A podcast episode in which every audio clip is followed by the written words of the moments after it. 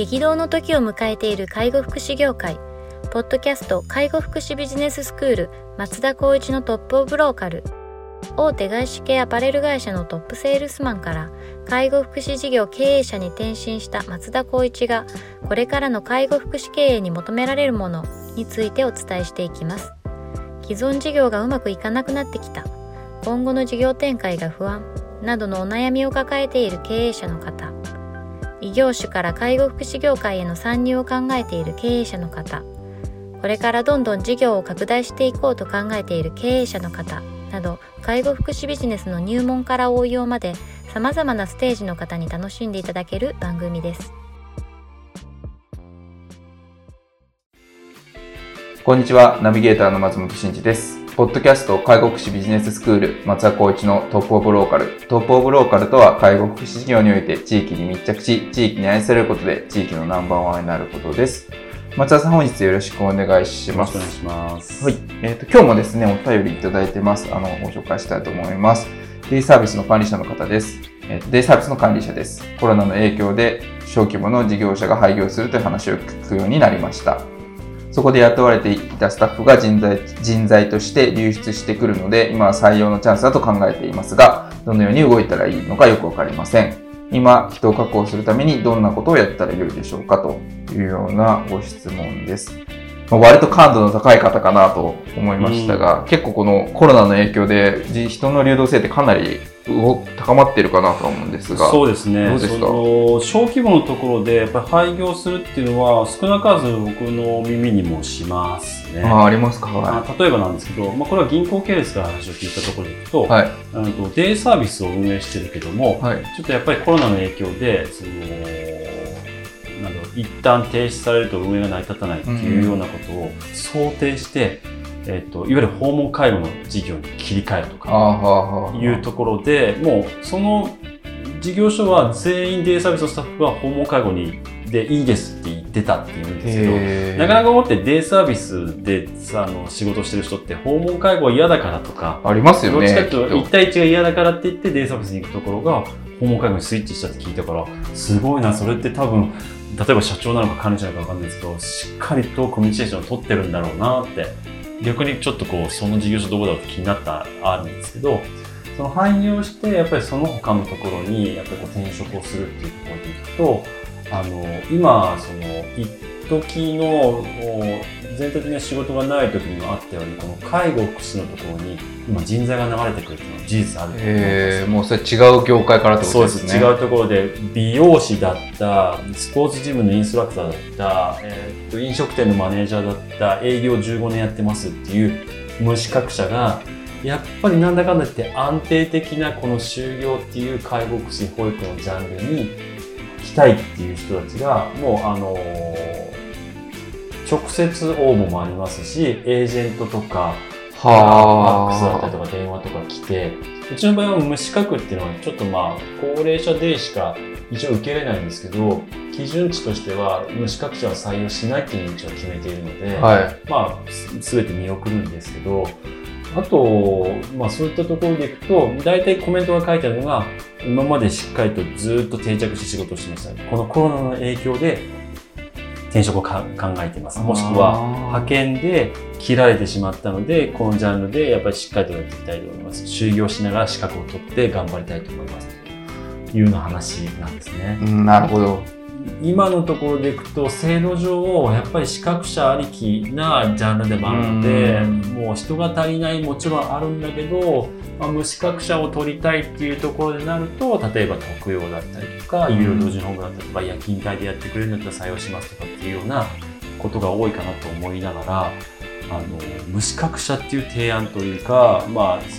仕事をしたいっていう人たちがもうめちゃくちゃ出てきています、へそうですか。はい。あとは、えっと、看護師の方ですね。はい。看護師の方も、やはりなんだかんだ言って病院に勤めているとコロナの影響で風評的な部分でお子さんがいると保育園預けるなとかやっぱりあもうひどい話ですけどね。ね、移る可能性があるから、できればこうこちらに来ていただくことは控えてくださいとかっていうことはやっぱりあると。うんなのでそういった部分では病院を勤めずに、まあ、できる限り医療には携わりたいけどリスクがないところでかつ安定的に就業ができてその対策をしっかり歌っているところっていうところで選定して転職をするっていうことはエージェントの方もしくは私たちも肌で感じているところですね。そうですか。じゃあもう本当コロナの影響で、やっぱりいろんなところから人がこう動き出してるっていう。そうですね。動き出しているのでその通常並みでいくと年末年始もしくは夏のところのところなので、うん。2回ぐらいなんですけど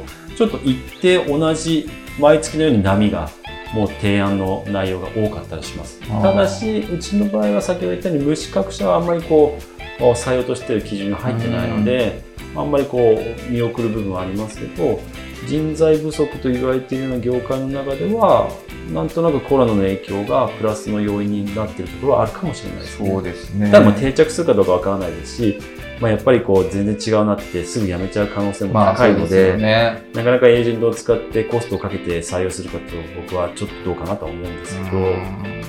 なんかやっぱ介護福祉ってある程度そのベースになるようなまあ思いじゃないですけど、うんそこに対そこそういうその仕事に対するこうコミット感がないとなかなか難しい部分ありますよね。そうですね。とはいえやっぱりその転職を考えてる人って仕事がないと生活できないっていうのがやっぱり前提にあるので、うんだったらどこがいいかなって多分なんだろう求人情報誌見たりとかサイトを見たりとかしてる時に多分求人のネットでのやつって大体介護福祉のやつがバーッと出てますからそうですよね。もしくはトラックの運送業だったりとか、はいはいはいはいいうことになるとどっちがいいかなって例えば介護福祉でもいいかなもしくは営業の部分が活躍を活かせるかなとかっていう考え方があるのかなみたいなところはちょっと垣間見えますね。そういうことですよね。まあこれ非常にこうトレンドとしてこう大きくこう変動した時期だったので、うん結構割となんていうんですかこう瞬間風速的にバンとこう動いてるのかもしれないですけど、うんちょっと引いて冷静になった方がいいっていうのはあるかもしれないですよねね採用側としては。本当にそうだと思います。その大きなあ法人でやっぱりこう採用人数も毎年毎月のようにもう何人何十人というところは、まあ、無資格者っていうよりも一般企業に勤めていたっていうそういった社会スキルが高い人を採用することで、うん活性化されるとは思いますけどもやっぱりその何度も言うように資格があっての、しまあ、ビジネスになるとやっぱりその経験値っていうのは結構左右されるので。うんまあ、とにかくもう同じような業務をルーティンとして覚えてもらうんであればいいけど、なんだかんだっていうのはあれあのあっちもこっちもやらなきゃいけないような業務であるならば、無資格者だったりとか、あんまり経験がない方は採用してもどうかなっていうところですなる。ほどですね。でも確かにそうですよね。なんかちょっと話変わっちゃうんですけど、あの、求人広告のデータをこう、なんていうんですか、あの、インターネットにある、うんうんこう、クローリングって言って、こう、データを取得してくる、あの、なんていうんですか、手法があるんですけど、うんそれで取得してきて、そのデータを売ってる会社があるんですよ。うんでそうすると、今、その、時給の相場感だったりとか、あの、業界ごとの、っていうのが見えたりとかして、まあ、人材会社が結構使ってるっていうものがあるんですけど、まあ、その話ちょっと聞くことが聞いたんですね。やっぱ求人の動向って結構なんていうんですかね経済の先行指標じゃないですけど、はい結構コロナの影響でガツンとこう下がったらしいんですよう。んでもやっぱりこうあのなんていうんですかコロナがだいぶこう落ち着いてきて緊急事態宣言も終わってってなってきて、やっぱ徐々に回復傾向にはあるっていう話だったので、なんかここで慌てて何かこう今打ち手を打って変に人を採用するっていうよりかは、まあ、もうちょっとこうなんていうんですかねあの状況を見てうん適切な採用を判断するっていう方がなんかいいんじゃないかなと個人的にはちょっと思ったりはするんですけどね。そうですよね、はい。あの確かニュースかな今ちょっとネットでも見てるんですけど愛知県だけのお2020年1月から3月の平均の感染失業率は1.8%前年に比べて0.2ポイントの上昇はい、だったりはしますしこの経済を踏まえて多分トヨタの部分で一旦こうおなんだろう退職を促すようなケースもあったりとかして1万8000人ぐらいというぐらいこう失業者数が増える試算が出てたのでそれがなんだかんだ言ってもやっぱそういったこの業界に流れてくるっていうのはあるのかなと思いますよい。ね。難しいところでありますけどね。でもまあいい人だったら取るっていうスタンスだでもまあいっちゃいいのかもしれないですけど、うん。なんかこう今がチャンスだってて慌てて取らなくてもそうですね。そう思います、まあでも前提としては採用できるコストがなければ取れないと思いますし、うん。やっぱりこう次のステップに行きたいっていうんであればその予算をかけてでもいい人を採用しようと思うのでそういったところではまあ資格あるなしにかかわらず、うん。まあ、適正な判断をするってことが、まあ、松本さんには必要だと思いそうますよいうことですね。よね。そのまあ、同業の事業所が廃業して人が流れてくるっていうのもまあありそうな感じはするんですけど、うん。まあ、その辺の人をこう取るっていうのはどう思われますか？そうですね、まあ、その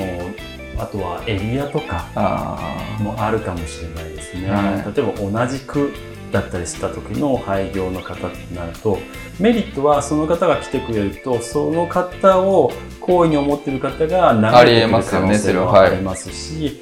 とはいえやっぱりそのなんだろうデメリットとするならばやっぱりそこの流やり方が自分たちのところに入ってきて、はい。い、い部分でミックスされればいいんですけどなんとなく前のやり方が今のやり方と違うっていうところでハレーションを起こすっていうこともあるのでやっぱり必要な資格者であって次のステップに行きたいっていうその基準を持って採用することが大事かなとは思います、そういうことですよね。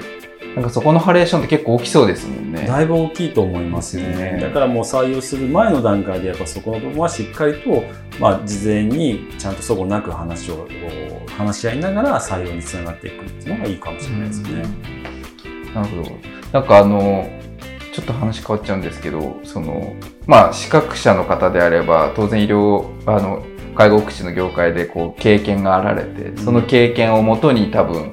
えっと、雇われて、うん。で、その経験が逆にこう、既存のスタッフさんとハレーションを起こすっていうのは想像できるんですけど、うん。例えば別業界の方、うん。で今まで営業をやってました。でも、はい。えっと、頑張って医療あの介護福祉頑張りますって入ってきた方って、そのまたそれはそれで違ったハレーションが起こりそうな感じがするんですけど、なんかその辺もやっぱりありますか？ね。でもあの介護福祉っていう部分でのいわゆるフローがあって、はいそこは多分形式ゼロだと思うんですよね。はい。なるとゼロっていう部分だと覚えるって話なのでいわゆるハレーションっていうテーマで考えたら確率としては低い気がしますよね。ああ、なるほど。とはいえやっぱりそのなんだろう言動だったり思考マインドっていうのはそっちがずっとやっぱ定着してるのでそこの部分ではその相互関係上でいくとコミュニケーションが難しくなるケースはあるかもしれないですね。そその前提としている思考は確かにギャップありそうですね。そうです。ね今までの営業例えばあ物を売ってました携帯を売ってましたっていうレールではないわけじゃないですか。はい。ただまあそのコミュニケーションはそこで培ったものは使いますけどもレールは前提としては介護福祉っていうところうんもしくは医療のところに来るわけなので、はい。ゼロベースですから覚えながらあこの時は私のこのスキルが使えるなこの時は私のスキルが使えるなっていうところの前提にこの提案する内容は覚えなきゃいけないから、はい。ここはもう教えてくださいっていう立場でいくのであんまりもってそのなんかこう人の性格として悪かったら別ですけどまあ僕はいけるんじゃないかなって。なるほど。うちの会社もやっぱりそのどうだろう介護福祉に携わってない人たちを採用するっていうのを結構こう重きに置いているのでなぜならばその人たちの方がも目標設定が高く設定できるってういうことん。とこれからもう一度ゼロから覚えようっていう意識が強いっていうのを前提に採用しているのでそこの上ではこうやってこうやってこうっていうのは一歩ずつステップを踏めるっていうようなことでの経験値はあるかもしれないですね。ああ、そういうことですね。なんか、あの、これは自分の、あの、今のクリニックの話なんですけど、やっぱ、他の業界から来ることに対する、その、アジャストできない、やっぱ、人員もいそうな気がしていて、うん、もちろんいると思います。なんか今までのやり方、今までの自分のやってきた業界のやり方を、そういう介護とか医療とか福祉に当てはめようとすると、どうしてもこうパズルがはまらないことがあって、でそこに対してこう柔軟にこう変化できたらいいんですけど、うん。それができないパターンもあったりしたので、うんうんだから特にこう年齢が上の方で役職が上の方とかを採用するっていう、まあ、例えば営業部で部長をやってました。50歳ですみたいな方が、まあ、何かしらの事情があってこう介護福祉にこう飛び込もうとした時になんかそういうなんていうんですかねこううまく適用できないっていうこともちょっとありそうだなと思ってですね。いや絶対にあります、あーそれはもう間違いなくあると思いますね。それも私も前どうだろうかなうん人事労務的なところでそういった経験の高い方をはい採用しようかしないかって考えた時、本当に考えました。うん。だけどこれはもう失敗してもいいから採用しようっていう判断になったんですけど、まあ、それはまああのいろんな意味で見送ったんですけどもう本当にこう絶対にハレーション起きるよな絶対起きる起きるって思いながらでも次に進めなきゃいけないからこのまあいわゆる松本さんもよく言う成長痛はい。っていうのはまずは体験しなきゃわからないと思ってちょ着手しようっていうのはありましたね。ああ、なるほど。そういう心準備があればのはいいかもしれないですそう。ですね。だとするならば、そこはやっぱりリスクと考えるなら、やっぱり僕は年齢が高くなって役職がついてる人は採用しない方がいいと思うんですよね。ですよね。だけど、例えばチームが若くて、そういった方の研修が必要だとするならば、僕はそう採用。かそうか。そういうことですよだからね。どっちかというとアジャストをこっちがしていくっていう形にして、ああとは、やり方に関しては数字的な、あまあ、あの理論を基づいてお互いにコミュニケーションを取っていくっていうことをしないなるほどなると私はこういうふうに考えますっていうようないわゆるイメージで喋るんじゃなくていやこっちはこういう数字があってこの裏付けのもとやるからこれはやってくださいっていうふうにちゃんとこうコミュニケーションを取っていかないとなかなかもってどんな人だろうができないのかなっていうのは思うん、います確かに。あれですね、経営課題を解決したりとか、その次のステップに行くために必要な人材だっていうようなこの判断があって、うんその判断のもとの採用なら、あの、まあ、当然想定された問題って出てくるし、それに対応していけばいいだけですけど、うん。いや、なんかいい人そうだし、なんかたまたま、あの、キャリア歴もすごいし、そうそうそうそう。いう感じで取ってしまうと痛い目合う可能性もあることですよね。目的目標っていうのをあった上での採用になるのでその部分でなかなか難しいですよね。本当にこう、ひょんに、こう、そういう人って来るんですよ。はい。あれ？なんか知らないけど、すごくいい。うちにとっては絶対プラスになるでしょ。だけど、何のセクションに置こうかなとか、どこの部署でどうやって仕事もらおうかなってなった時に、まあ、とりあえず採用しようかは、その確率が高くなるけど、ですね。いや、あったら、ちょっと一週間待っててもらっていいってざーっと考えて、この人にとってこれがいいと思うから、パンと提示して、それで、あ、わかりました。じゃあこういうふうな形で、じゃあ多分ここもハレーション起きるかもしれないけど、こういうようなことで多分コミュニケーション取っていこうね。っていうようなうん。ことを、あのー僕の中であるない理論なんですけど、うん。あるってことを前提にしておいてなくてもいいと思うんですけど、うん。ないっていうような形に進めておいてあるになっちゃうと、どうしても聞いたのと違うとか。なりますよね。いう話になっちゃうんで後付けで説明したってそれはやっぱりなかなか納得できないので、まあ、そこはやっぱりしっかりとあ他分野の人でこのジャンルに入ってもらうことに関してはちょっとかなりしっかりと考えないとそうですね。もうやっぱりなんだかんだ言ってもその採用する側、うんもしくは育成するものの責任になってきちゃうので確かに。そういったところでは、まあ、正解はないけども、まあ、何度もお話しているようなこうチェック項目があってそれをやって結果ダメだったらもうしょうがないこんだけ頑張ったんだからっていうふうにねぎらうことも大事だと思います。なるほどですね。い、や、わかりました。ちょっと、まあ、あ、ちょっと言い方、あれですけど、ちょっと面白い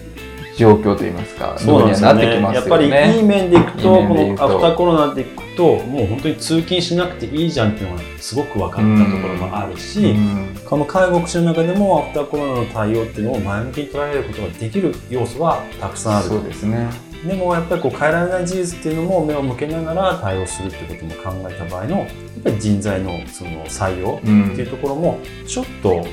えを変えるってことが必要かもしれないですそうですね。わかりました。では、本日は以上させていただきます。ありがとうございました。ありがとうございました。ポッドキャスト介護福祉ビジネススクール松田光一のトップオブローカル番組では介護福祉サービスに関するご質問を当番組の専用ウェブサイトより募集しております番組 URL よりサイトへアクセスし質問のバナーから所定のフォームへ入力の上送信をお願いします URL は http コロンスラッシュスラッシュ